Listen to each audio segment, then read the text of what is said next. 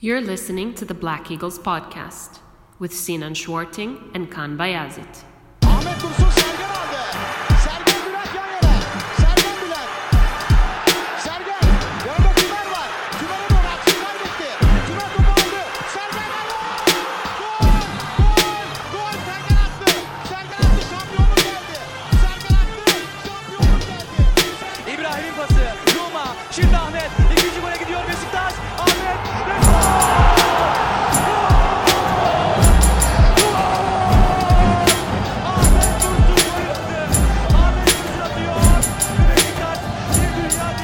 Welcome back, everybody. Episode 58 of Besiktas International's The Black Eagles podcast. I am your host, Sinan Schwarting, live from New York City. Today, following a big match. But before I even get into the details, let me introduce my co host and your favorite, Kaan Bayazit, everyone.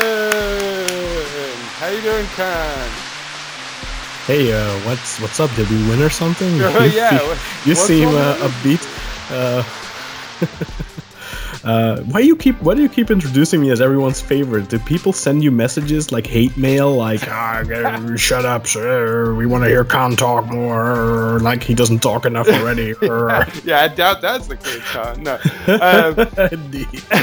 no, I, I, I, it's, it's my you know, my, my mythos, my ethos. You know, it's. Uh, remember how I used to talk about the haters that didn't exist? You know, you, Yeah. I, I need, I need opposition to thrive. You know, I, I gotta make up, I gotta make up heat. yeah, it's true. We all do. Besiktas need their rivals too, so let's hope Fenerbahce don't relegate, shall we? Yeah, right. Uh, well, uh, that, that might be a stretch. Uh, but let's definitely not entertain the idea that like Bursaspor are rivals, because. Uh, but let's not. Oh, they can rele- they can relegate. I won't miss them. Mm-hmm. Mm-hmm. Well, speaking of Bursaspor, uh, there happens to have been a match today held in the Vodafone Park between Besiktas and Bursaspor. So how's that for an intro? The fake rivals. Um, so, The plastic rivals. the plastic rivalry. The the, Yeah. the, the one way rivalry, if you if you The one-way plastic rivalry. that uh, should be the title of the episode. That should be the.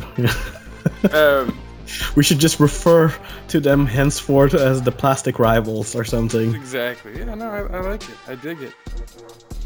Well, so we had a match, and I don't want to spoil it. And I'll just cut right into it. I'll, I'll cut right to the chase. So Besiktas threw out as their starters Loris Karius in the goal, Gökhan Gönül and Adriano on the in, on the flanks, Isimat Mirin or Isimiran, as he was referred to throughout the match by the commentator. Vida, Hutchinson, Tokuz, and then on the wings, Lens and Guven Yalçın, for a surprise perhaps, and Ljajic behind the striker, who was Burak Yilmaz. Uh, any comments on that, Kaan? Any surprises to you in that starting lineup? I was hoping for for Kagawa to get a start. I, I really thought that he deserved it after uh, what he showed us against Antalyaspor.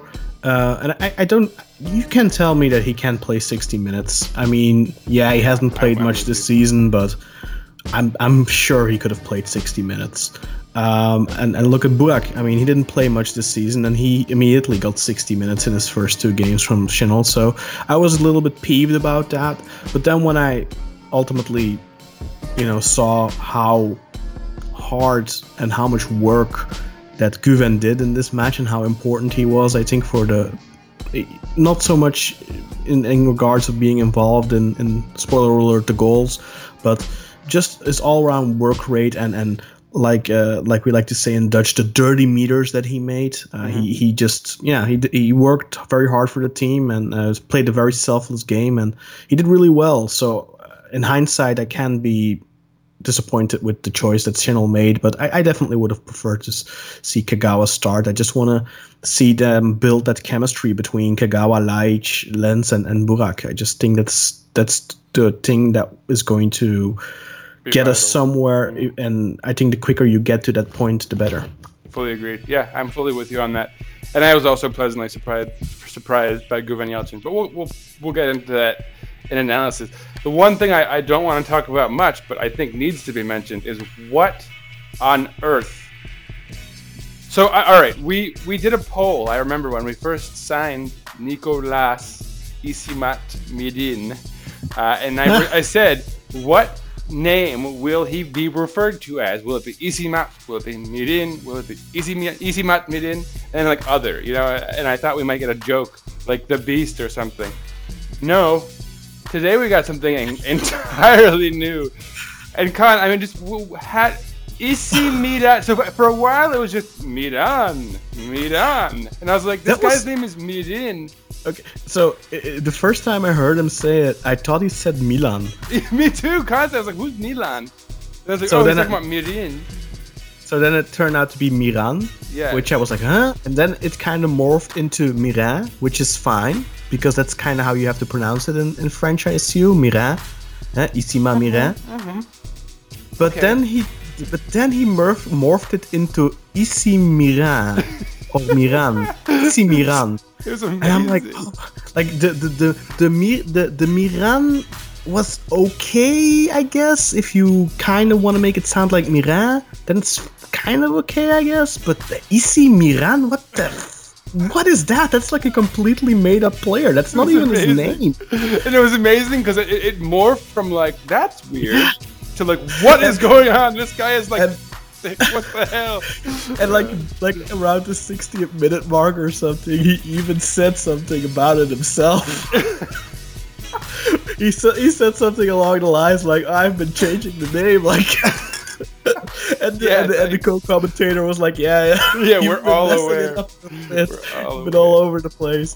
Uh, but yeah, he needs to he needs to just decide on. I think it's just easier if he just calls him Isimat. Yeah, or I maybe mean- just go with Nicola. Like let's just let's just Yeah. cut to the chase. Anyway, that think- yeah. that needed to be noted because for anyone who watched uh, in Turkish, it was it was honestly like it was hilarious. Uh, it- like if was we hadn't amazing. gotten a result, at least I could have gotten a few laughs out of that. So I have to say, I love the commentator though. I, I, I the, his name eludes me, but this is one of my favorite commentators. So yeah, and while we're talking about like non-vital members of the match, I think the referee was also quite good today. Uh, anyway, but didn't have much to do. No, but yeah, let's. Anyway, just in passing, I'll, I'll note because he let play go on. He didn't let them get away with like the I think he missed like a super, a super, super, super, super obvious foul on Burak, which yeah, I think, yeah, for sure. which I, I, and this is not the first time that I've noticed this. That when it's Burak that he did, for apparently when he plays for Galatasaray, uh, he can flop all over the place And get get, every whistle. single foul, and then when he plays for in a Besiktas shirt, he can actually get fouled and and just not get it. It's all right. And it VAR made him, doesn't- It made him doesn't focus. either. It made him focus on the game. So maybe today that was. But no. But uh, but I have to say that the the the flip side of that point is in general he was letting play go on a lot, and the benefit was that it didn't allow Bursa to stop play, which has been a very successful tactic throughout the season thus far. Uh, he didn't allow that to happen at all because he just wasn't calling anything for a while. So that was to our benefit. But but anyway, let me get into it. Also, one special piece of information to note: we've got the Twins submitting stadium sounds direct from the match against Bursa. They were there in attendance. Uh, I'm fairly positive you're going to be able to identify one, if not both of them, cheering throughout many of the uh, sound bites they've provided. But so yeah, in keeping in keeping with our tradition of uh, playing stadium sounds direct from the match, uh, Emre was not there this week, but the Twins were. So thanks to them for procuring these sounds for us. And uh, yeah, it's always good to get this stuff.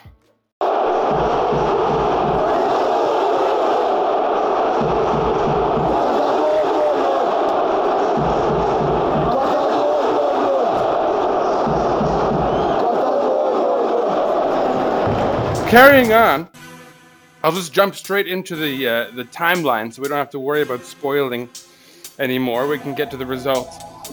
So the match started. It was uh, it was an interesting match early on, back and forth affair with Besiktas definitely having the advantage. I worried for a while that we had a number of chances that we were not quite putting away. Burak getting to the ball, but not quite doing much with it. Uh, it, it was a bit of a stressful first half.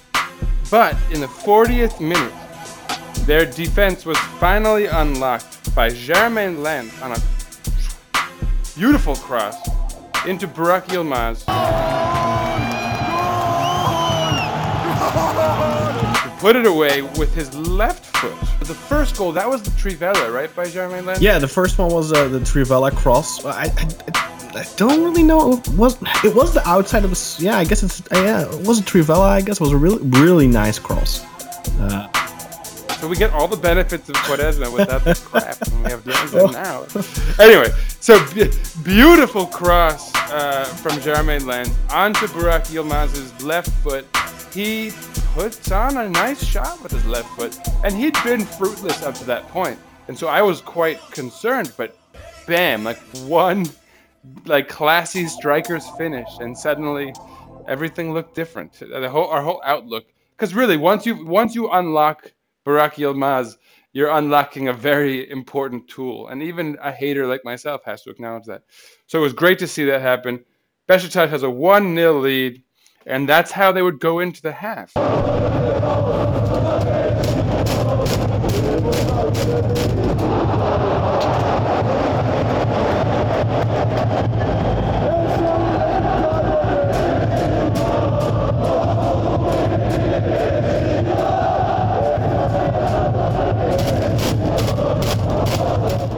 Uh, there were no substitutions at the half for Besiktas, although it looks like uh, Bursa took out Iasmin Latovlevici, which is a mouthful, and brought in Alano.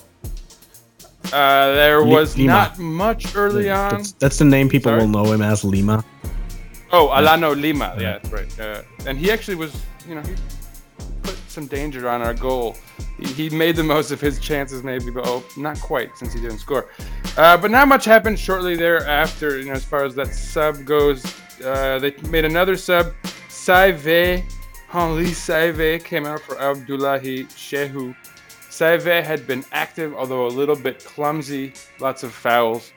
I think they probably, probably took him out for his own uh, for his own benefit. Uh, in the 55th minute, there was a yellow card to Aytaç Kara, and in the 62nd minute, Burak Yilmaz struck again.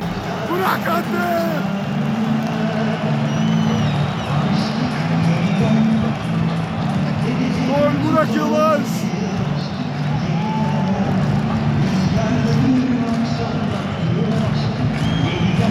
Burak Yılmaz. Burak Yılmaz. Burak Yılmaz. Burak Yılmaz. Burak Yılmaz. Burak Yılmaz. Burak Yılmaz. Burak Yılmaz.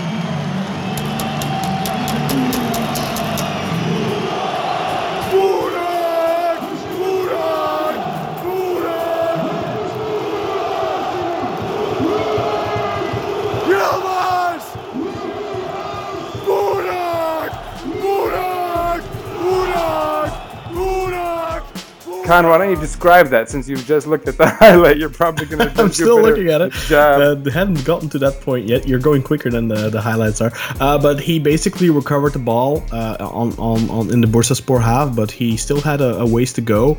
Um, and so he dr- dribbled with the ball at his feet and then cut uh, into cut to his to cut to his right to um, to cut out Ertugrul Ersoy. Uh, Bursaspor, in my opinion, is best defender, and then he just uh, fantastic shot uh, into the bottom right corner, leaving the goalkeeper without a chance. And uh, that goal was was 100% Burak. Uh, that was his goal. He created that completely himself. He won possession, and at, and you could see it after the you know during a celebration how the first goal, I think he he was tempering his joy and he was staying calm, but you could see that second one that really um, emotion could be read on his face, and even I kind of teared up. I, I, uh, I I'm I'm not a I'm not a massive Burak fan. I never have been. Uh, I, I, I appreciate his qualities, and I can recognize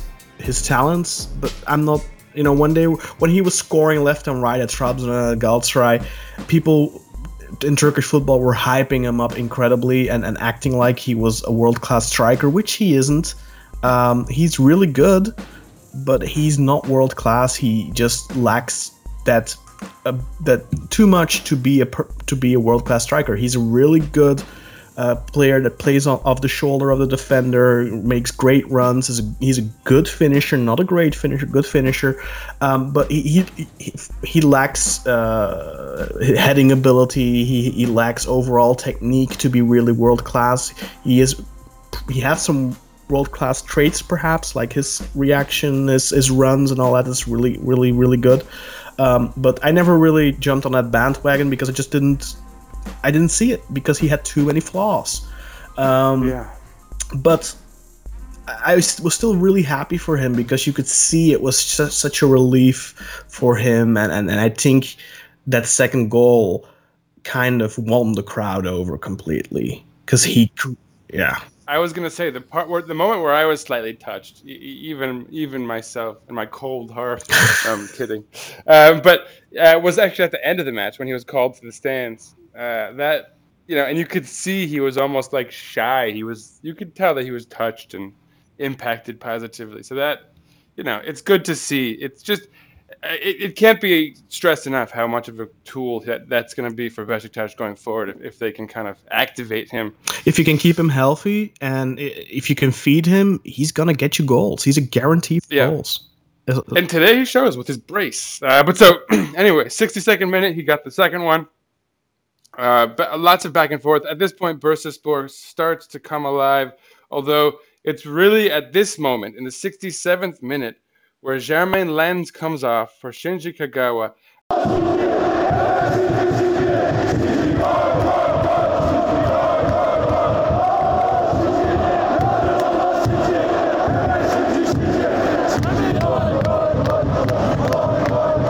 and then much more so when Guven Yalçın comes off for Caner Erkin, when Besiktas starts to lose it, and uh, the energy. As soon as you swap a guy like Guven Yalçın out for a guy like Caner Erkin, you're signaling the intent to sort of come back more and play a more defensive brand of football, and that's very much what happens.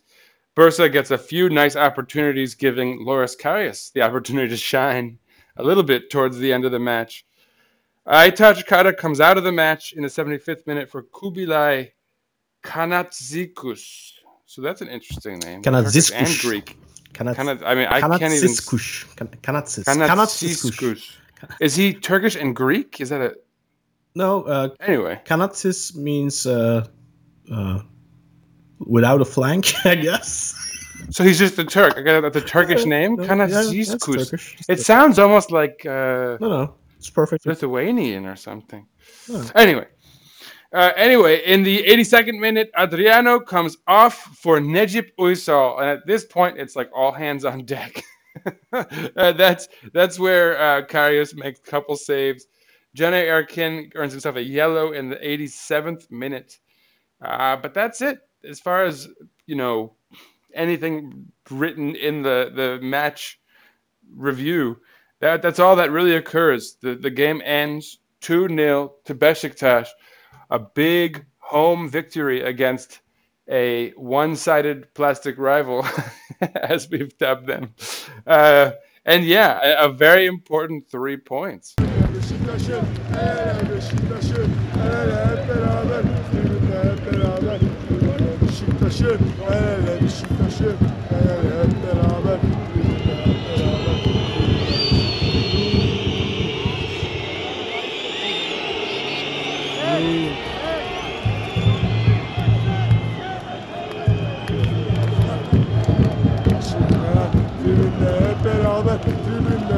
Burak! Burak! Burak! Burak! Burak! Burak! Burak! Burak!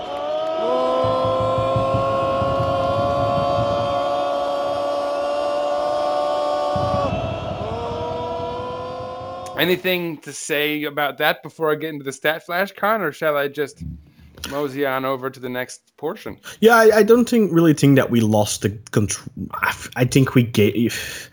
I wouldn't say we lost it at any point. I think we were in comfortable position. They they had a couple chances in the last 15 minutes or so, but they didn't create anything in the first 75. Uh, Nothing at all. No, I, we were just less. We we, Yeah. we were less coherent. our energy went and we down a little have bit. a- I mean, yeah, and and we lost our form, which is we played you know, a very course, high you- when you tempo for like up until the second goal we played a very relentless tempo i think which uh, is something i really liked because usually under Şenol Güneş we uh, under Bilic and which we have had for many years i think that we had the, the good tempo until we scored and then it went down now we kept it until we scored the second one that's very positive uh, Yeah, would for have sure. would have liked to see us get a third but uh, i think it was c- cl- kind of clear that we wouldn't need it tonight. Although you never know, like Samet Aybaba said in his post-match interview, if we would have put one of those four chances away, you never know. We might have gotten something from this match. I highly doubt it, um, Yeah, but you never know. Um, I mean, one thing I have to say is I don't think that the subs were very good um, conceptually. I and, and and here's the thing: like the reason I think we lose our form is that right. So you sub out a wing for an attacking midfielder. Fine, you can kind of make do because we have these moving parts, these guys who are somewhat dynamic. But then you take out uh, Guven for Caner, and you take out the other quote unquote wing for a fullback or more of a fullback anyway. Although of course Caner has experience there, but still we're kind of losing our shape even more. Yeah. And then you take out Adriano for Necip, and and remember Adriano is a, a fullback in this match. So at this point, like it's, you know, obviously it's like let's just play back and defend, and you know, and they they did they got the job done, but you know, I mean, I, I don't think you necessarily have to react to a 2 0 lead in that way. Yeah, but with Um, Adriano coming off, I think that might have been a slight injury or something. I, I usually have the impression with Adriano when he comes off that it's a precautionary sub where there's probably probably felt something and they just took him off out of precaution. sure. Um, But so then, what I mean though is then then maybe you make the Caner sub for Adriano. I think Dorukhan could have come off because he was having, although he actually did kind of play better later in the match, which is weird. Yeah, but I I don't know. I we mean, were talking about it like the first hour or so that we weren't too impressed with Dorukhan. Jesus Christ, my dog. Uh, do you hear that? No, no. I, I, Okay. I maybe it'll come through in the recording. Okay. uh, You know, she just goes like, "Eh, eh, eh," just because I'm petting her. Uh, no, but um, the first hour or so, we were kind of t- like, I think we were kind of being um, misled a little bit by the fact that he wasn't involved like he usually is in the attacks. Uh, which which we kind of gotten used to Dorukhan being all over the place in in a positive way, especially in the the final third where he's always very involved there as well. And tonight he really wasn't. But at the same time, Atiba Hutchinson was really involved in attack, was playing uh, a lot of balls forward, which we're not used to seeing from him, but and really good balls forward. I think, especially in the first half. And I think the thing was really that Dorukhan was doing a lot more dirty work today, uh, allowing Atiba to do more fancy stuff, which we're really not used to him doing. And I think it's so remarkable that he, the guy, turned 36 years old yet last yesterday. He's been at the club for I guess six and a half years or so now, six years, and we're still discovering new aspects of his game. I mean, I, I swear to God, I've never seen him play that many balls forward before. Uh, as, as he did tonight, and he did so brilliantly. Um, I so I, I really didn't know he could do that. Honestly, yeah, Atiba Uh, was great. that- so I just think that Dorukhan just made Atiba much better Yeah, because he was playing a very selfless match, just the way that Guven was playing a very selfless match. But I I also understand the sub of Guven because he worked so hard for so long. Yeah, no, I'm not saying that the guys who came off couldn't have come off. I just don't know if the the order and the guys who like the actual swaps were the right Well, ones. But I, I think Whatever. it makes sense to put put Caner on for Guven if Guven is playing left winger because you don't really have anyone else on the on the bench. I think that can that can play that position naturally. I don't know who else was on the bench. Maybe Mustafa Pektemek could have come on. I honestly, I was going to say, I, I think you'd go. Pektemek if that's where you're going. Yeah. Although I honestly could- think you probably and I don't quite understand the hesitation. I think you swap Ljajic. I mean, I think the, the quicker we swap Ljajic to the left side, uh, and and get Yeah, him settled in there, the better that that happened be later when when when Necip came on for Adriano, Caner moved back to the left back, and then Ljajic went to the left wing. Um, so it did happen, just with a slight delay.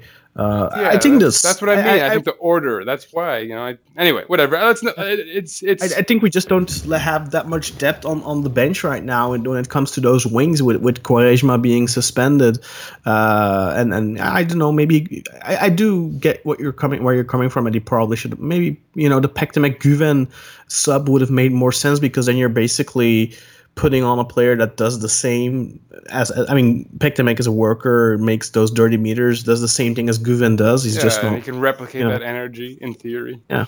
But anyway, so let's let me get into the stats really quick because I think we're already sort of jumping into analysis. Um, uh, yeah, I'll, I'll briefly just breeze through it. Uh, Besiktas led possession today, 56 to 44 percent, despite being up for most of the match. That's actually good news.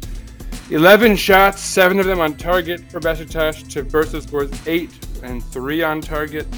521 passes to their 427. 79% completed to their 75%. Uh, 17 fouls committed by Besiktas to their 15. Offsides twice by Besiktas, uh, only once for Bursaspor.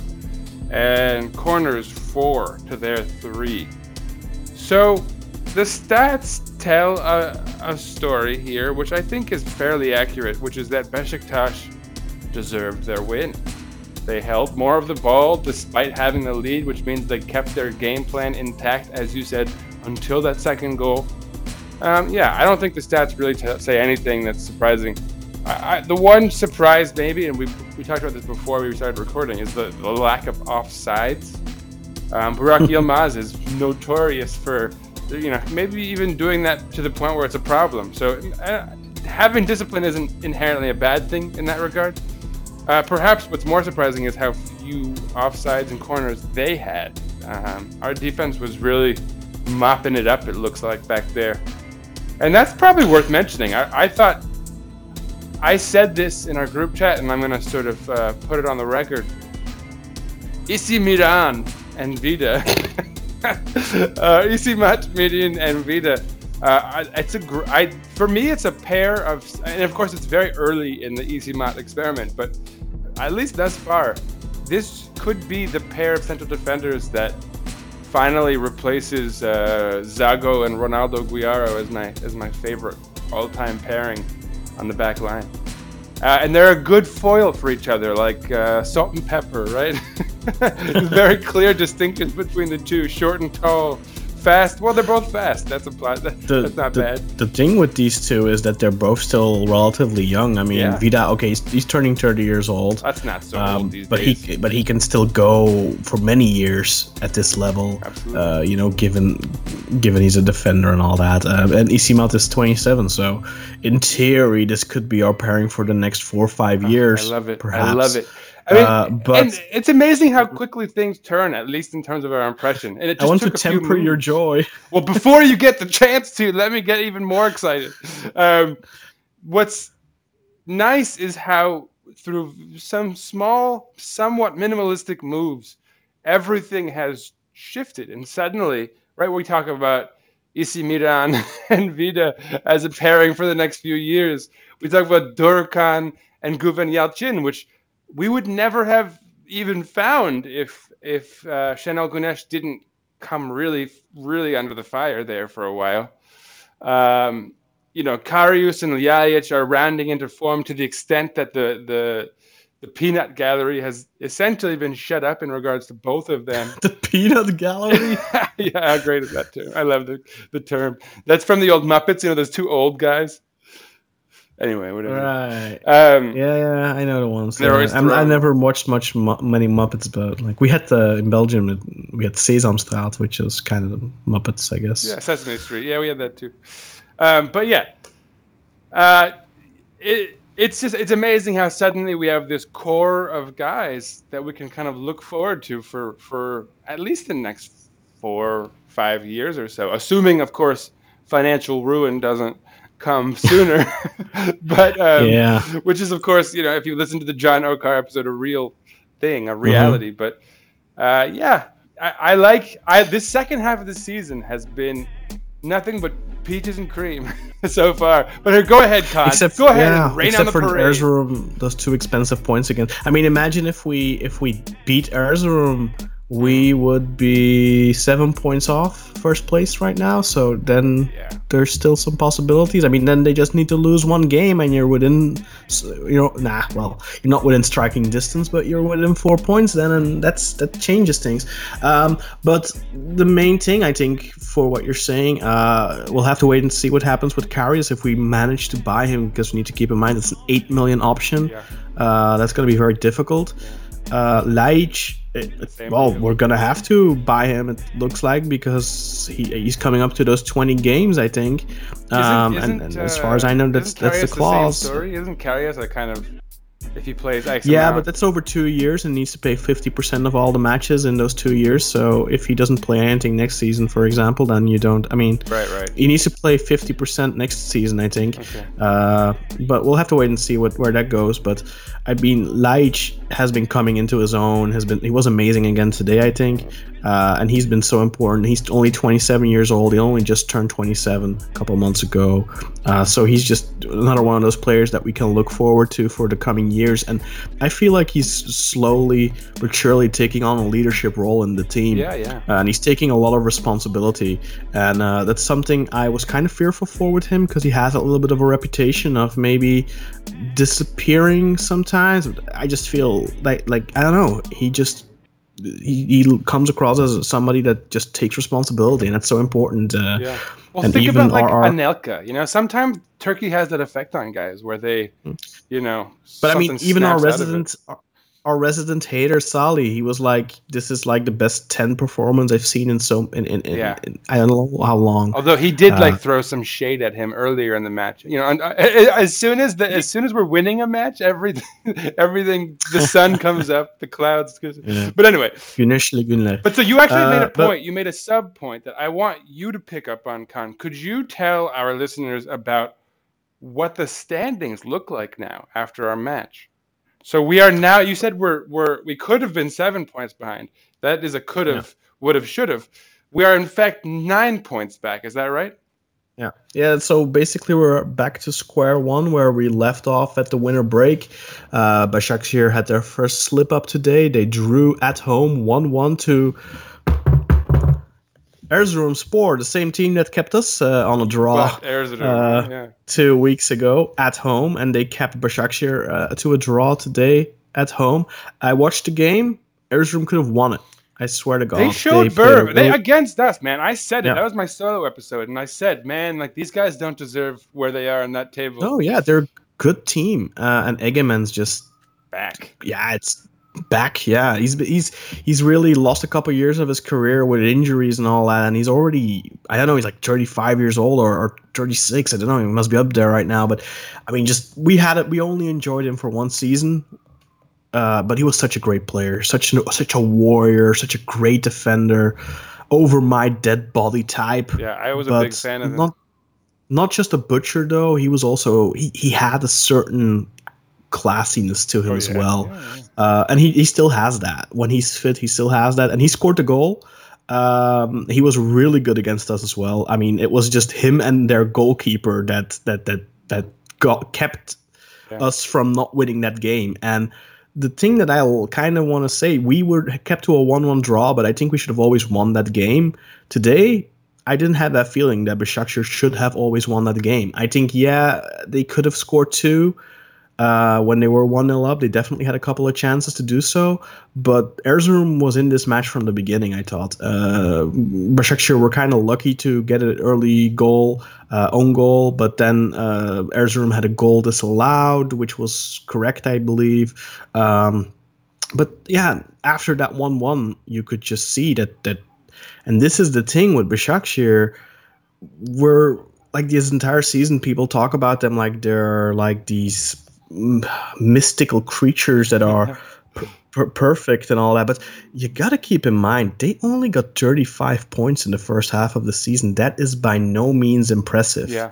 We got 26 points in 70 matches. That is pathetic. Pathetic. We got 30 points last season, and that was pathetic. You should at least, if you want to make a serious run at the title, 35 points is like the bare minimum, in my opinion. Yeah, agreed. I, I remember Galatasaray became champions a couple of years ago with 29 points at the halftime, which was super weak, but everyone else was shit, so they were lucky. And that's kind of the situation now with Başakşehir, where they have 35 points, and it's really not that great, but everyone else is shit, so they can get away with it. But Başakşehir, they've looked impressive the second half of the season, um, but they didn't impress me that much in the first half of the season, if I'm honest. Uh, but the second half of the season thus far, they had looked impressive until today, until that 1 1. Then it just, you could see the doubt snuck in. And the thing is, I think if Gal- we need Galatasaray to win tomorrow, because if Galatasaray win tomorrow, then they're back only six points. Uh, is it? Yeah, six points behind, and then Yeah. Başakşehir are gonna. I think I really think that Başakşehir are gonna start dropping some points uh, in the coming the couple of weeks. If, they're going to catch up. if if if both Besiktas and Galatasaray keep that pressure up on them, they're gonna they're gonna drop points because that's what happened the, the past two seasons. They've come close. Last season they should have won the title, but they were Yeah. really last season they were the best team. That they had the best team because we were totally screwing things up, but they let Galatasaray run and get away with it, and they ended third, even behind Fenerbahce. Uh, and then the season before, remember when they were fighting us for the title, we had like a seven point lead or something on them, and they were in a lost position or six point lead. I don't remember. We were basically already champions. We all we had to do is uh, either beat them or just keep them on a draw in their own stadium, and we would be fine. Then they beat us three to one because that was their last chance. They were coming from that underdog role, and then they are very vicious and, and dangerous. But once they're in that favorite role, because then the, the, the kind of the, the it was back in their hands, kind of, and it was up to us to fuck up. Right. Um, then they completely choked, and I had the feeling last season they did the same thing. I was setting up to argue with you, Kaan, because I was looking at the table and I'm like, I don't think you can actually want Galatasaray to win right now because ultimately we're still like realistically more than more in a battle for that second spot than we are actually in a row for that. Yeah, title. yeah, of course. But That's the thing. but tomorrow I'm actually going to side with you, and the reason is that it's twofold. They're playing against Trabzonspor, and so if Trabzon wins, fine, like we're level on points with Galatasaray. But then Trabzonspor is also level on points with us, and they're giving Mm-hmm. us pressure from behind. So, uh, you know, And you know what? Maybe you're the right. From a tactical advantage, I'll I'll roll with that. God, this Look, Ambulance. Fener, uh, Galatasaray are never aren't, aren't going to beat Fenerbahce in in Fenerbahce. They're not going to win that match. They they have a complex. They haven't won there in twenty since nineteen ninety nine. So that's Nice. twenty years this year. This year, if they don't beat them, there is twenty years. And I think we beat them with this momentum. If you know, I, I, there's a good feeling around the team right now. I, It all depends on how the, the table. I think if Galatasaray are still in in the, the title race uh, by the time we have to beat play Galatasaray away, then then it's going to be very tough. But if they're out and if they're demoralized and all that, and then then you got a good chance at winning that. So, I mean, our chances at the title are extremely slim. But if you want to keep that glimmer of hope alive, you need as much pressure as possible on Başakşehir. And for the moment being, for the time being, it's better to have pressure from two teams than you have from one team Yeah. or from three teams, whatever. But it's, the more pressure, the better. Yeah, yeah. And that's the thing with Başakşehir. I think if they're gonna win the title if they manage to go into those final four weeks with a with a royal lead, with a good lead, like an eight point lead or something, where they can afford to f up. Then they're they're then they're a shoe in for the title. But if in, if they go into those final four weeks with a four point lead or a three point lead, no way in hell they're winning it. They just they they have the players that have experience, but as a team, as a club, they don't have that. Abdullah Avci is a choker.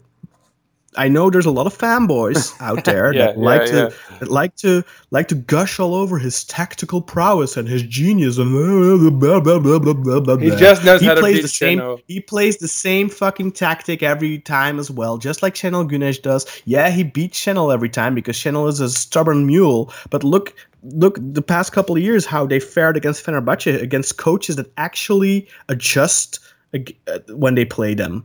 Şenol is too proud. He doesn't do that. He doesn't adjust. He doesn't.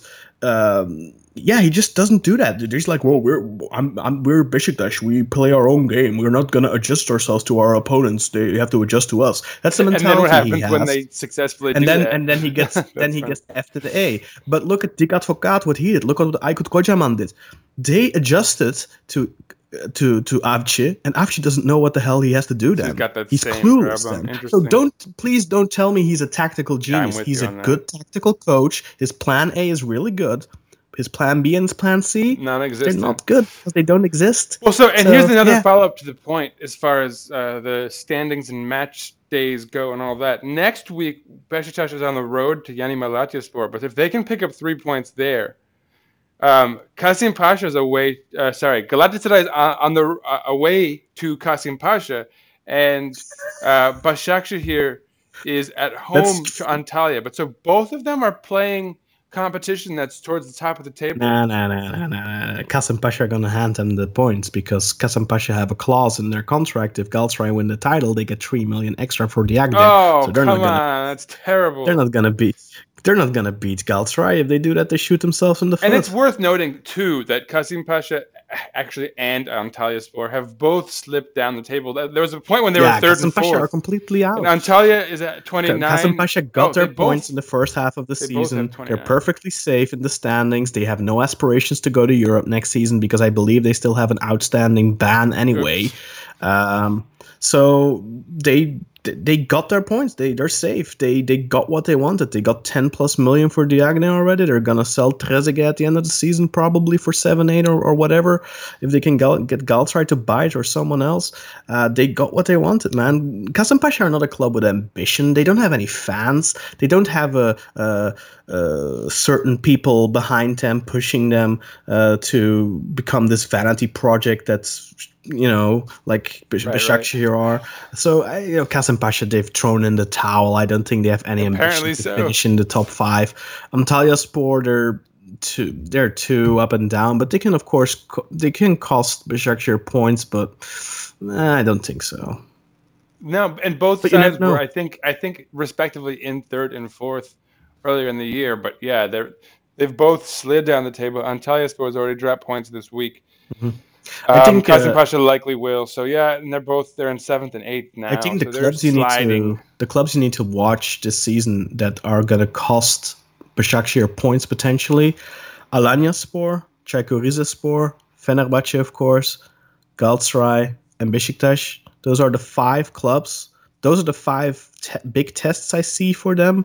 Uh, I think that's mm, you know Malatya are kind of they lost Sadek, they lost Boutaib, they're kind of changed. They they still have to adjust. They're not really going as good as they did the first half of the season. What Um, about Konya under? Uh, Oh right, Konya. I completely could. forgot. Yeah, no, Konya are they're gonna they're gonna cause us problems too. Uh, but they could definitely cause Başakşehir problems. So that's six matches that they still have to play against opponents. I think where they can struggle. I don't know if they're away at Konya or if they're away at at Alanya. So that all. But for Başakşehir, it doesn't really matter that much. I think whether they're home or away because their home games are basically away matches too. I mean, if you saw the match today against Erzurum, when Erzurum scored, there was more noise than at any other point in the match, you know. of course, That's- because they don't that's- that's not a first- fake that's not- club. I mean, same thing happened against Sivaspor. There's just you know when when these clubs, these Anatolian clubs, come to town that have a decent following, and they play Başakşehir, their fans outshine Başakşehir fans because Başakşehir fans are, you know, probably fifty percent of them get free tickets and, and, and told to go to the game, and, and the other fifty percent, uh, so the other thousand that are there, they're, you know, yeah, you know, it's plastic. This Of course, man. it's No, an artificial shit club. I mean, uh, uh, the, the the only reason that you know we were discussing this earlier in the group, and and our friends said, who would you prefer, Başakşehir or Galatasaray to win the title? And uh, quite frankly, if it wasn't for Galatasaray, basically. I find it a way of cheating what they're doing the last like last summer what they did with all those transfers. I find that a way of that that's I don't think that's ethically it's not you know they're in the same boat as Fenerbahce as Beşiktaş and Galatasaray uh, with the financial fair play and all that and they just seem to wipe their asses with that and and they just buy buy buy and uh, somehow they get away with it because they uh, they took that ban in Europe uh, for a year and and then this time UEFA didn't nip them in the butt quick enough uh, and but now they just do it again with it. I mean if it wasn't for for that that 20 million they splashed in the last couple of days on the transfer window I'd totally say look I would rather have Galatasaray win the title than Başakşehir because at least Galatasaray are, are a real club you know but Yeah. just because of what they did I, I think it would be I just have a problem with them getting away with that because it rewards wrong behavior. That's like giving your dog a piece of candy because he's she's bar- he or she's barking the entire time and being a, a bad dog. You don't reward bad behavior, and that's kind of what would happen if Galatasaray would win the title now. So that's the only reason why I wouldn't right out say Galatasaray, but otherwise I would always say Galatasaray. I don't who whoever if you're listening to this podcast, you're a Turkish football fan, and you want Başakşehir to win the title, there's something wrong with you because Başakşehir winning the title is is the most terrible thing that could possibly happen to Turkish football because it's cannibalizing the sport. Yeah, That- no, I mean it's yeah. terrible. I, I, I mean It's- everything about this. Galatasaray, um, basically staring their huge debt in the face and and splurging anyway. I mean it's all bad news. The only the only good guy is Besiktas, so we've we've got to win. That's the only. But let's move on, guys. Yes, we're holier Um, than that. Now we um, have so- our a few talking points before we dig into sort of man of the match, our high and low lights and stuff. Burak Yilmaz. Now, there's some interesting stats here. We, you, you posted these on Besiktas International's Twitter page. Now, he received 47 balls. No, I'm sorry. 47 touches. He had 47 touches on the ball. Yeah, I, guess. I mean, you can still say I guess he received the ball 47 times. That would have worked.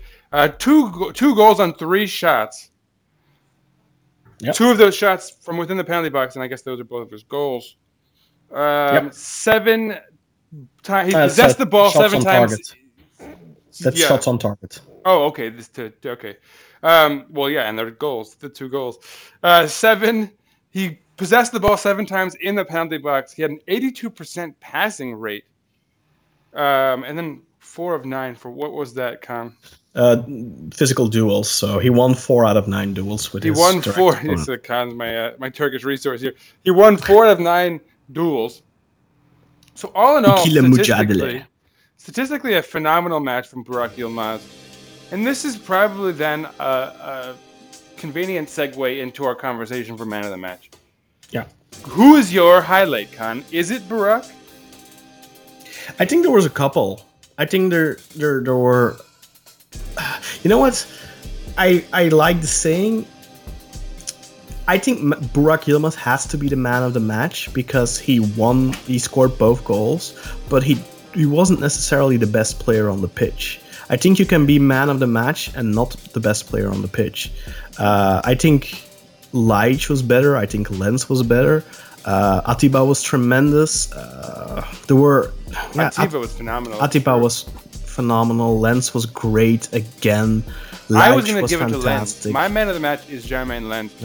The assist uh, to set up our scoring, to, to get us going. And he was just a, a lightning rod all over the pitch. and Guven was great too. Guven was very solid. But, like, you mentioned this, and I, Yeah. I actually fully agreed. I didn't. I apologize for not getting your back in the group chat. But um, Guven Yalçın did. Like, he looked out of position and a little uncomfortable, but at the same time, he he's so talented, and uh, he he has so much onus, so much. Yeah, uh, he looks like he belongs in the team. Yeah, he he, he, he he compensated for being out of position, but again, he was clearly out of position just with his talent and uh, energy.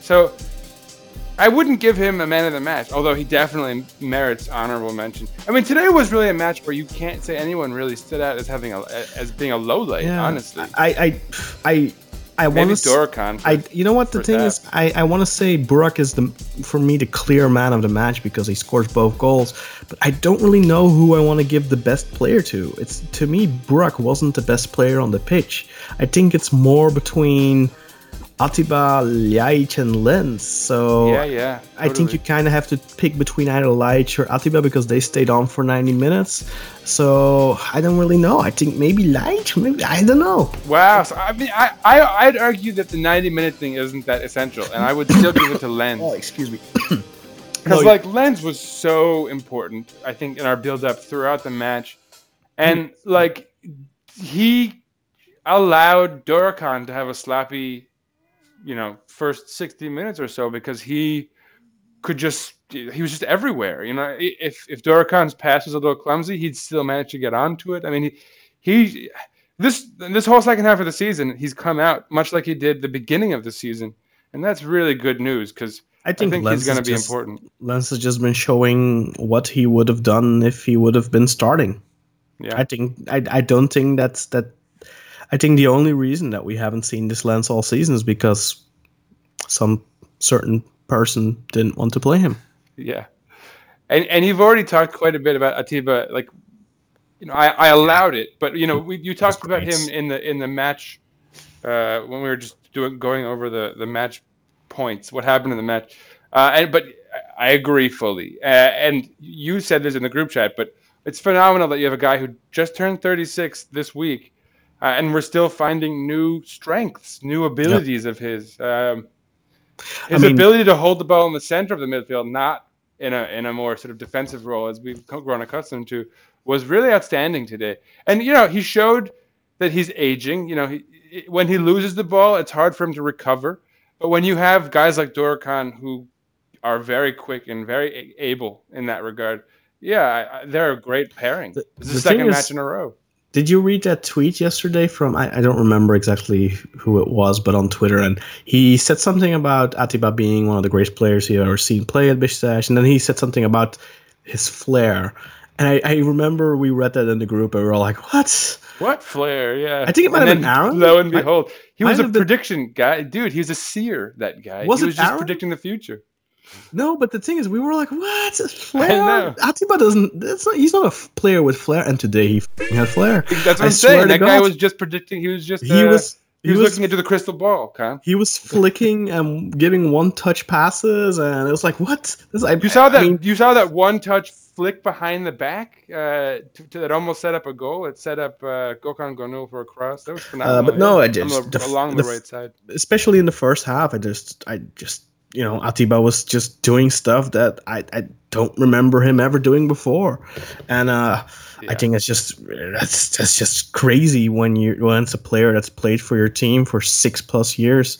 uh, you've- and you've watched him play. You know, I, I think I don't think I've ever missed a match in those six years. So, No, I mean, um, I mean, I might have watched a couple on delay because I couldn't watch them live, but uh, yeah, I just don't remember him doing. I mean, I, I, I think he in, in in 45 minutes had as many passes forward as he does in a 90 in two 90 minute matches usually yeah. and that's one of the things that I mean, not so much that he's been criticized for in the past, but we, we kind of know and, and accept that he's kind of a lateral passer. He's the one yeah. that he's you know- limited in that regard, or he has Not been anyway. limited. His- that was his function, his role. I think that that, be, that became clear today that he was just doing that. He was playing in service of the team and not playing the forward passes too much because I guess maybe that was expected from other one uh, from Ozan Maybe that's coached. Maybe that was coached. But then I think when I say that, I'm thinking, well, then those matches where he was playing with Medel, why wasn't he doing it then? So I don't know. Mm. well, maybe Dorukhan shows more. Ah, whatever. ma- Maybe I this mean- was just maybe Atiba just had an amazing game because it was his birthday yesterday and he felt Oh, super yeah, there you go. motivated. I don't know. Maybe He's it it's the just clutch gene, man. It's the clutch gene. Clutchinson, Atiba Clutchinson. And I'll tell you, man,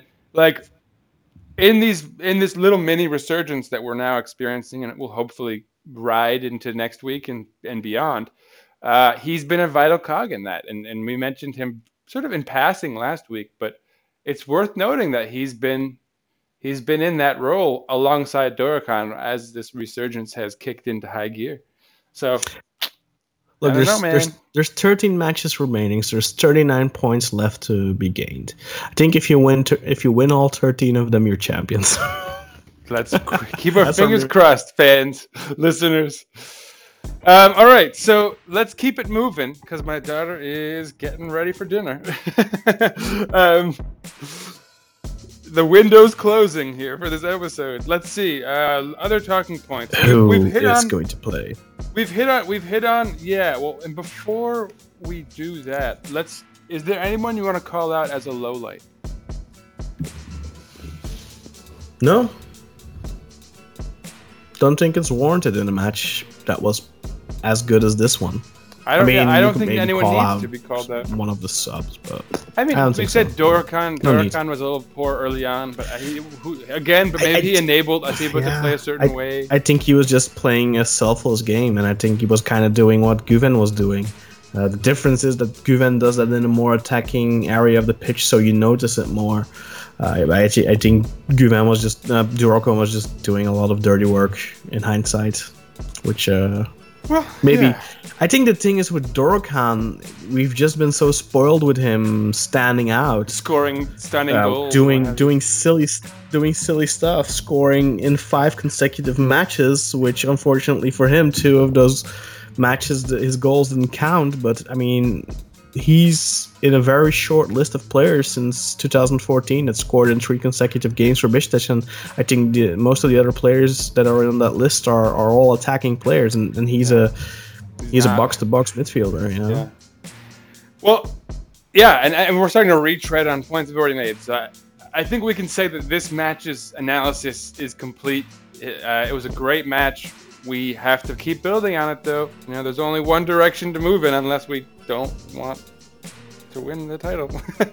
uh, but so before we wrap things up for good here this week, there's a good, uh, a nice conversation to be had, a fun conversation, especially for people like Kaan and I, who have been asking for this type of conversation to have been had for months, if not years, even. Not, not plural. Years plural would be excessive, but um, there have been rumors percolating, and Şenol himself slightly shut them down today, but you never quite know. I mean, you're not going to say the truth in these scenarios. But there's talk of Şenol Güneş maybe leaving Besiktas for the national team. And with that conversation, right, Ilhan Mansiz's news flash. I'll play the news, the, the breaking news, although it's not really breaking anymore. Ilhan Mansiz has stepped down. He said he had back issues, but there's been talk that maybe that's not quite what's going on. Um, alongside the, the, the rumors of Şenol Güneş maybe leaving for the national side, and then there are rumors of certain members of the board preferring Guti as a successor, and then other members preferring uh, a name many Besiktas fans, especially old timers like Kaan and I, will will remember Sergen Yalçın, and, and I guess you might recognize him as a current coach for. It's not Alanya Spor, is it? It is Alanya Spor. He's coaching Yes, Alanya Spor, and they're playing quite well under him. Um, They're playing great. but so, first of all, go to our Twitter account on Besiktas International at Besiktas underscore int. Check out our polls. We've got a number of fun polls up now, but one of them is who do you prefer as Şenol Güneş's successor? And we've got both Guti and Sergen as options, and then and then of course the enigmatic other who you can fill in and please let us know uh, who that is for you. Kaan, what do you have to say, sir? Well, there's a 440, 94, no, 49, sorry, 449 votes in today already. Um, and 42% have said Guti, 45% have said Sergen, and uh, 13% have said someone else. And uh, the majority of people who said summer, someone else have said Tamer Tuna. Um, I'm surprised we don't have any Avci fanboys in the. there's one Slaven Bilic. Oh, okay. uh, and and a bunch of uh, bunch of uh, Tamer Tuna. no, I, Ilke? I is specifically with the, with the village? um, no, that's uh, Chahir. M- Chahir Mai. Oh, okay. Sahir Mai. Uh, uh, but I specifically mentioned in the in the in, in the in the tweet that uh, don't say Abdullah Avci. He just signed a five-year extension, so that would Ah, be silly nice. to say that. Um, and then there's also some Simon who just started following us. Uh, he's a Borussia Dortmund fan. Uh, he started following the account because of uh, Kagawa. Obviously, he said uh, Peter Stöger, Okay, uh, who I'll I guess it. is well, I like I. I guess who I guess he was an assistant at Borussia or something. Uh, but yeah, no. Uh, most people that responded in regards to uh, someone else, uh, they're all Tamer Tuna except for one Slaven Bilic. Um, but obviously, more people have voted on someone else and just didn't reply. Um, but uh, Sure. Firat says uh, Tamer Tuna. Who is this one here? Arayan Adam says Tamer Tuna. Ekrem Yasha says Tamer Tuna. Uh, then Simon said Peter. Uh, then John here. Uh, for me, I think it should be Guti till the end of the season, and then Sergen at the start of next season. Whoa, Uh, that's that's bold, and that's not. Eh, well, you couldn't And, tell uh, him that. And then Tin Man said it's Guti, Baba. So uh, yeah, Okay. lots of uh, lots of different opinions. I think a lot of Tamer Tunas, uh, uh, and obviously the majority of people so far have voted for Sergen. Uh, he's edging out Guti right now with about three percent of the votes. Um, according to our resident insider, uh, the plan is just to go forward with Guti uh, next season, and uh, the if Ahmet Nur Çebi somehow would get elected uh, as president in May, then Şenol could stay. But uh, if uh, if we continue with the current board, then uh, it looks at this point it looks like Guti is the man who we're gonna go with. Um, but I could see that change. I could see Sergen uh, get the job. But And now I- you've I do- speculated that Ilhan Mansız stepping down might have to do with maybe some talk of Guti getting the position. Yeah, uh, that was my theory. There was, of course, the, the the first thing that comes out when something like this comes out is instantly, oh, he hasn't been getting paid. That's the easy answer. Uh, which I, I, I could totally see that, but then again, I don't know if Ilhan would leave for money. I think he, I think Ilhan is a guy of the, the man of the club that would say, yeah, you know what, I'll, I'll get my money when I get it, unless of course he urgently needs it. But then I think they would pay him uh, if it was really urgent.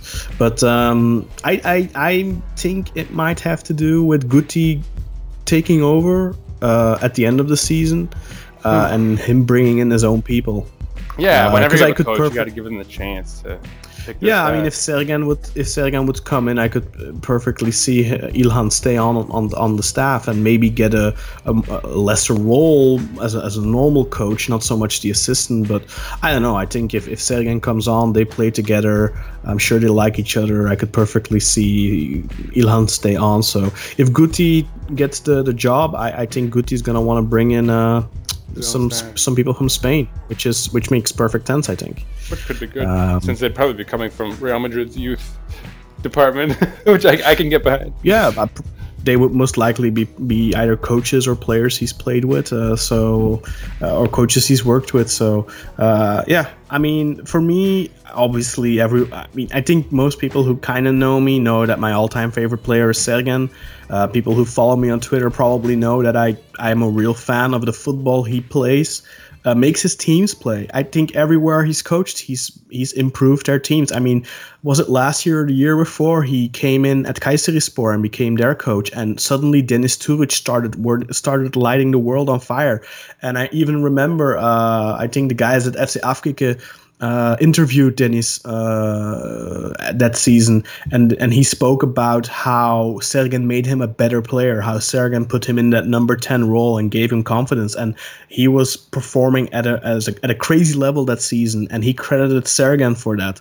Uh, I think Sergen is a coach with a lot of potential. He he makes his teams play very good football. I think he has the potential to make players better. Um, the way he makes his teams play is very different than what he was himself. His teams run a lot, cover a lot of ground, press very effectively. Um, there was this very funny quote a couple of weeks ago from uh, Efecan Karaca, uh, who's one of uh, Alanyaspor's players, who who told this story of uh, when he was talking to Sergen in training, he said, "Coach, why do you make us run so much? You never ran as a player." And Sergen's reply was, "The day you have the talent that I had, you can stop running." Basically, Uh, true. but uh, it was it was said in, in, in, good spirit, of course. But that's the thing. I mean, Sergen as a coach, uh, he has only impressed me, and the only downside to Sergen as a coach so far um, is the fact that he doesn't stick around long. He quits quickly. But the thing is, I know for a fact that when he quit at Gaziantepspor, uh, that was after he saved them from relegation. They relegated the next season. Uh, he saved them from relegation, and then he quit. He basically they got like a, a bunch of points in like nine games or something, and they were safe. And then he quit because the players weren't getting paid. oh man. I get that. Yeah, of course. I Those are hard that. circumstances. Although that, that might not be a ringing endorsement And- for Besiktas and then I know, days. I, I believe he went back to Gaziantepspor, or I don't remember if it was Gaziantepspor or another club. And one of the conditions that he said, "I'm gone as soon as you stop playing the players." Hmm. And that happened, and he was gone. And I, I get that. And the thing with Besiktas, I don't think he's gonna. I, I think with Besiktas, it's different. Um, the thing with Gaziantepspor is, if those players never got their money, Yeah, I was you going know, to say. the- I mean, Gaziantepspor is gone now. They're bankrupt. Uh, they had uh, people at the helm of that club, the Kiz- the Kizzles, who were just robbing that club blind. Was t- were taking all the monies from money from the from that club, and, Like and those players, I think they they, they probably again. still Jeez. they probably still didn't get their money. That's the difference. I mean, with Besiktas, you know you're gonna get your money eventually. The same thing with Galatasaray. You know, eventually those guys are gonna get their money. And if they don't, the thing is, with a club that doesn't play in Europe like Gaziantepspor, as a player, you don't have much power because you can go to FIFA, but uh, you you can go to UEFA. But the only thing UEFA and FIFA can really do is suspend you from European football or whatever. So for a big club like Besiktas and Galatasaray and Fenerbahce, that's a way to pressure those clubs and paying those wages For sure.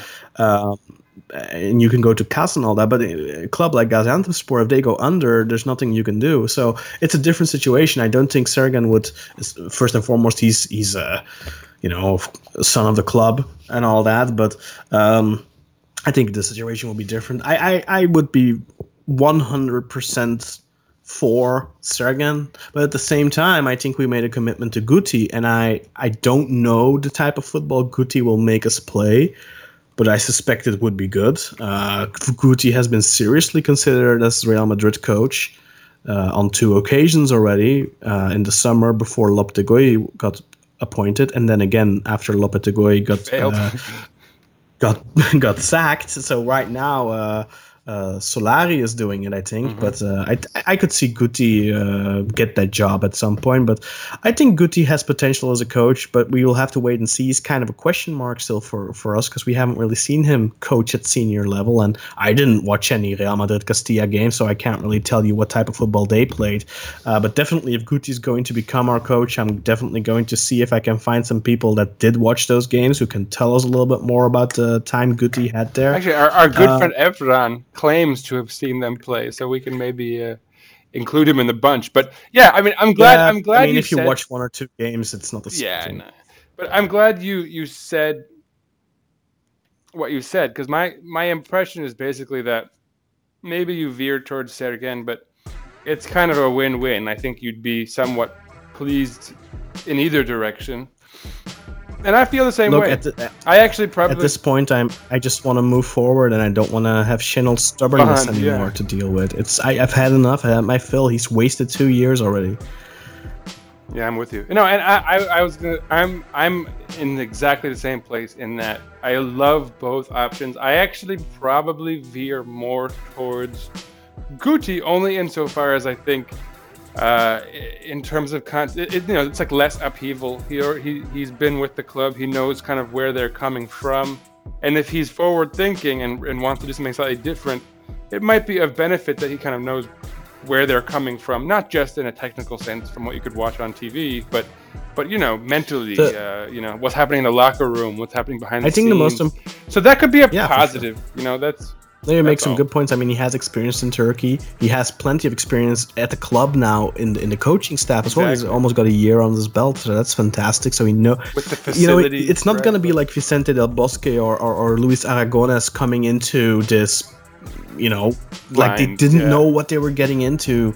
And I think that's one of the main issues that foreign coaches have when they get into Turkey. There's this, you have this acclimate, you know, this this this period of adjustment, and you need to get to know the league and all that stuff. And Guti knows all the teams already that there's gonna. Well, I mean, not all the teams. Obviously, the teams that are gonna come up from the second division, he doesn't know them yet. But Yeah, I mean, he knows he knows what type of football that most of those Anatolian clubs are gonna put on the mat against you. How Yeah. they're gonna try to counter you. What type of, you know, and he knows the type of football Galatasaray is gonna play. He knows. And what I'll add to what you're to before we move on from that point, I think a, a, a major component of the failure of many foreign coaches is at a very base level a kind of underestimation of Turkish football in general. Yep. I think they assume, oh look, I have these names that I recognize, and I'm going against a bunch of these like shepherds who have never heard of. But like you know, there is a style and a and a and a ethos that most Turkish football carries through it. A, a very hard-working, uh, tough, physical, competitive kind of environment. Uh, you know, it's it's easy to underestimate Turkish football uh, in you know. For at, a, at, at large, I, I guess at, at the very least you could say maybe not one team individually, but as a whole, Turkish football has really moved forward, and I think it's gotten very competitive. And you can easily drop points to sides if you under if you underestimate them. And and you've Yeah. seen it time and again with foreign coaches. So that's And- a component that and, I think and not just the be. underestimation. I think also perhaps the overestimation of the strength of your squad. I mean, when you saw Yeah, yeah. Prandelli come in at Galatasaray, he was adamant at playing three man back line, and he just wanted to do that, and he just kept forcing it, and he just didn't have the players for it. And the same thing with with Schuster, if you remember at Besiktas, mm-hmm. he wanted to mm-hmm. play a stupidly high offensive line, defensive line, and remember how many goals we got against uh, on the counter just because we didn't have the players to play that system. And both Prandelli and Schuster were so stubborn in that they wanted to get that because you know, Prandelli probably thought once I get this system in and once the players get it, then we're then we're we're off the off to the Oh. races. Then then we're golden because then nobody will be able to beat us because then you know once my that's the thing with these systems. Once you get them working, you probably become a super difficult Amazing. team. Yeah, but, But that's the thing. takes- but you gotta, yeah. you gotta know that's another thing about Turkish culture is that coaches do not get if you if you're looking for like a a, a season to kind of uh, get used to the Well, position. Good luck. You know, maybe you'll find yourself mean, somewhere else. But you have so many difficult difficult components because also one of those things is I think one of the things that you also have culturally is when a team is playing bad and the club is financially struggling, that club is going to do everything they can do to get those wages paid just to keep the players happy. But when that team isn't playing well, the club isn't going to do as much, put in as much of an effort. So that's one of a component that's very combustible. Uh, on top of that, you know, you have the, fa- the, the, the the pressure from the fans, the time that you get from the board, from the fans, the, how long will they tolerate uh, the system not working out perfectly and all that. Um, on top of that, I think you also just have the reluctance of certain, especially back in those days when you still had that stupid foreigner limit, which is probably going to come back also. I think you had those domestic Turks and, and maybe even whatever German Turks, but I just think you had those Turkish players that were very reluctant in Well, shifting away too, from right? their from their yeah from their four man back line they they didn't want to get out they, they just i think you had situation you you created situations where these guys were like ah f- you know this guy we're just gonna wait until he's gone and then we can go back to what we like with Rıza Çalımbay or whatever. Exactly, uh, yeah. you know that's i think that's also something that's that's that's a mentality issue that was there in the past why many foreign coaches failed. I think that in, in the current environment for as long as it lasts of course but with all these foreigners and quality foreigners that are around i think a, a foreign coach can work. And i just think that guti i mean if he is someone who has a tactical mind who has a good plan and all that which we which is still kind of a question mark for us but I think if he has it in him to become a great coach, then I think he is set up perfectly to to to do that at Besiktas, uh, because he has He already knows the league as a player. He didn't play. He didn't play. Uh, sorry, he played here not too long ago. It's just been like eight years, nine years. I mean, that's that's not too long. I mean, the Turkish football culture hasn't really changed. He knows perfectly what he's going to get into from that perspective, and then from the coaching, he knows what it's like from the bench now too. And like I said, he already knows all the teams in the league, so he knows what to expect. What Yeah. Well, and what's valuable about what you were what you were just saying about him as a foreign player who's come here is that a side like Besiktas is always going to have some, you know, some guys with good experience abroad coming in, like at the, on the lower end, like an Isimat Mirin, maybe on the higher end, like Guti. Um. Yeah, or Ljajic, yeah. And, and so he has that experience. He can probably help them settle, saying, you know, I know what it feels like to be, you know, that Yeah. that experience. But the first time you arrive at the airport and like there are thousands of people screaming your name. Yeah, you know? and not just that, a guy like like Guti who has this massive reputation as former captain of Real Madrid, 14 years in Real Madrid senior squad, winning Champions Leagues, winning La Liga, all that stuff. He just commands so much respect from everyone, not just from the Turks. You know, with Sergen, all the Turks know who he is, but I, I bet Ljajic has no clue who Sergen. I'm well, maybe, but I mean. Ljajic maybe because he has the Muslim background and all that. But I mean, let's say that in two three years, uh, some young European comes in uh, from Europe, you know, from a European league or whatever. They're probably not going to know who Sergen was because it's too long ago already for them. And but everyone will still know who Guti is because Guti is a household name, uh, and he played more recently as well. I mean, he until 2010 he was a Real Madrid uh, player, so that's still relatively recent. I mean, Sergen. Yeah. But the only the only downside with Guti that I that I don't see with Sergen, the thing with Sergen that I could see, I could see him wanting to be the Beşiktaş coach for the next ten years. I could totally see that. I mean, if he is, I think that Beşiktaş for him could be his ultimate goal in his coaching career. Yeah. Yeah. Yeah. With Gut, with Guti, you know that Real Madrid is his goal. Be. Yeah. And you know that if he's at the club and he's doing well for two or three years, and then Real Madrid come knocking, he's not gonna say no. I think. Yeah. No, I'm with you. So that's the thing with Gut. That's something you need to know in going in in advance with Guti that he's not going to be your coach for Forever. for for five six years. I mean, if he does really well and and and Real Madrid need a coach in two years, they're going to come knocking. Yeah. And he's good. likely going to take it. And, and he and he's likely going to take it. And the thing with Sergen is, if he's going to do good for five, I mean, that's the thing with with Şenol now. You know, the only possibility is that the, the, the national team comes and plucks him away. Bayern München or, or, or Real Madrid or Barcelona aren't going to come get a Turkish coach.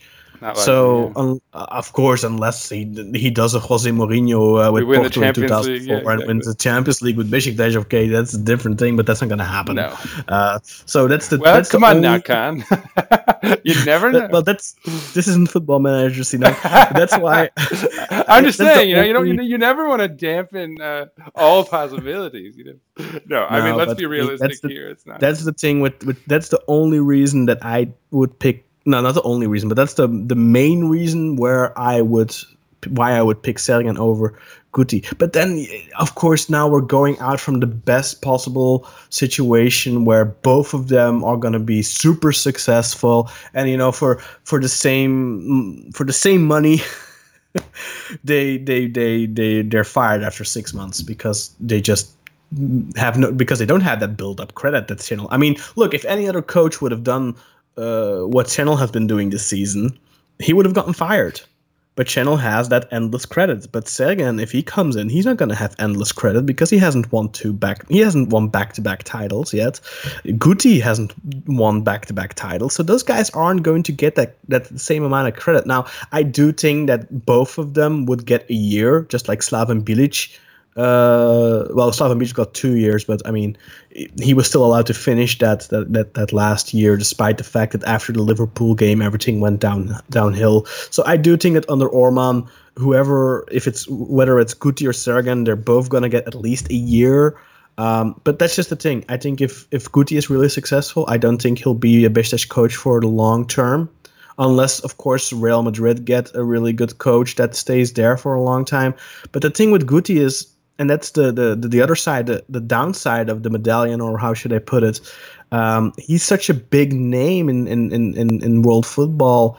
If he does a really good job, it's not just going to be Real Madrid. There's other clubs that might come knocking. Maybe Athletic Bilbao, or well, probably not because they'll want to bask, but you know what I mean. Like there's other Spanish clubs that might want to, you know, pull his sleeve, and and yeah, maybe other clubs, maybe clubs in the Premier League or whatever. So that's the thing with Guti, and that's the thing you don't have with Sergen. No matter how well Sergen does within realistic parameters, I don't think a foreign club is going to come knocking for him, and that's you you'll you never have to fear really. And I think with Guti, as soon as he gets the job and as soon as he starts doing well, I think you're gonna have the Turkish media just blasting rumors out there of oh Guti got an offer from Real Madrid, blah blah blah blah blah, constantly. Yeah, for sure. Even if it's not true, and I just don't, that's something we don't need. I think we need serenity when it comes to the coach. Yeah, well, let's see what happens. Şenol gonna shut down the rumor today, so we'll see. But lots of interesting conversations Yeah, to but be we had. all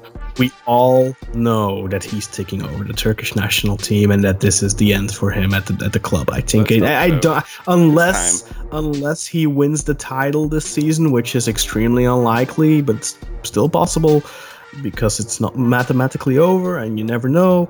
Um, and the thing is, if we keep playing good, you never know. But ah, I don't know. I, I just don't. I just don't. I, I think it's time. I think it was time already. You know, in hindsight, it was time last summer, but I get why he got those additional six months. But it should have probably been over. Yeah, it's time. It's been. Time. We're not gonna go down. Let's that not do that again. again. Everyone knows our opinions, though. Take us out. Sure thing. Uh, you know where to follow us, guys. Uh, on Twitter, of course. You can also find it in the description. But at Besiktas underscore inst, uh, Sina already mentioned it previously. At Eagles underscore podcast. Please give our podcast account a follower nearly at 200. Yeah, uh, there, and we're near, nearly at 5,000 on the Besiktas International account. So if you don't follow us there yet, please give us a follow there too. It would be nice to get to that 5K mark. Um, follow Sinan at Sir underscore right underscore a lot. And follow myself, Kaan Bayazit, at R A Z Z E R I A N, Razzerian on Twitter. Uh, you can also like us on Facebook at Besiktas International, one big word. And um, subscribe on iTunes, subscribe on Google Play, whatever. Give us um, give us a review on iTunes Yeah. for all eight of you who have already done so. Thank you very much. But please, everyone who listens to the podcast, and there's plenty of you, if all 170 of you or whatever it is. Do so uh, give us a give us a review please because uh, apple is really strange. They basically classify every review per country so there's 155 different itunes stores and you basically need five reviews to get uh, an actual star rating so we would te- theoretically need five ratings in every single store. So definitely our huge, our big markets: the UK, the US, Germany, Turkey, Belgium, uh, the Netherlands, France. Uh, you know those those big diaspora countries: Australia, Canada, Japan. You know, give us a five star rating on iTunes, please, so we can get five in each country, so we can get those ratings, and that helps us a lot. Would be very much appreciated. But that's uh, that's it for me for today. Um, Sinan, please take us out. Go Go Besiktas! And uh, come on, guys, this is it. We'll see you next week. We have a Friday match upcoming on the road against Yeni Malatya score. So stay tuned. We'll be back. Same bat time, same bat channel. see you guys. All right, man. Same bad time, same bad. Is it Adam West? Yeah, that's a that's an old Batman reference. Uh, all right, I really gotta go. Guys.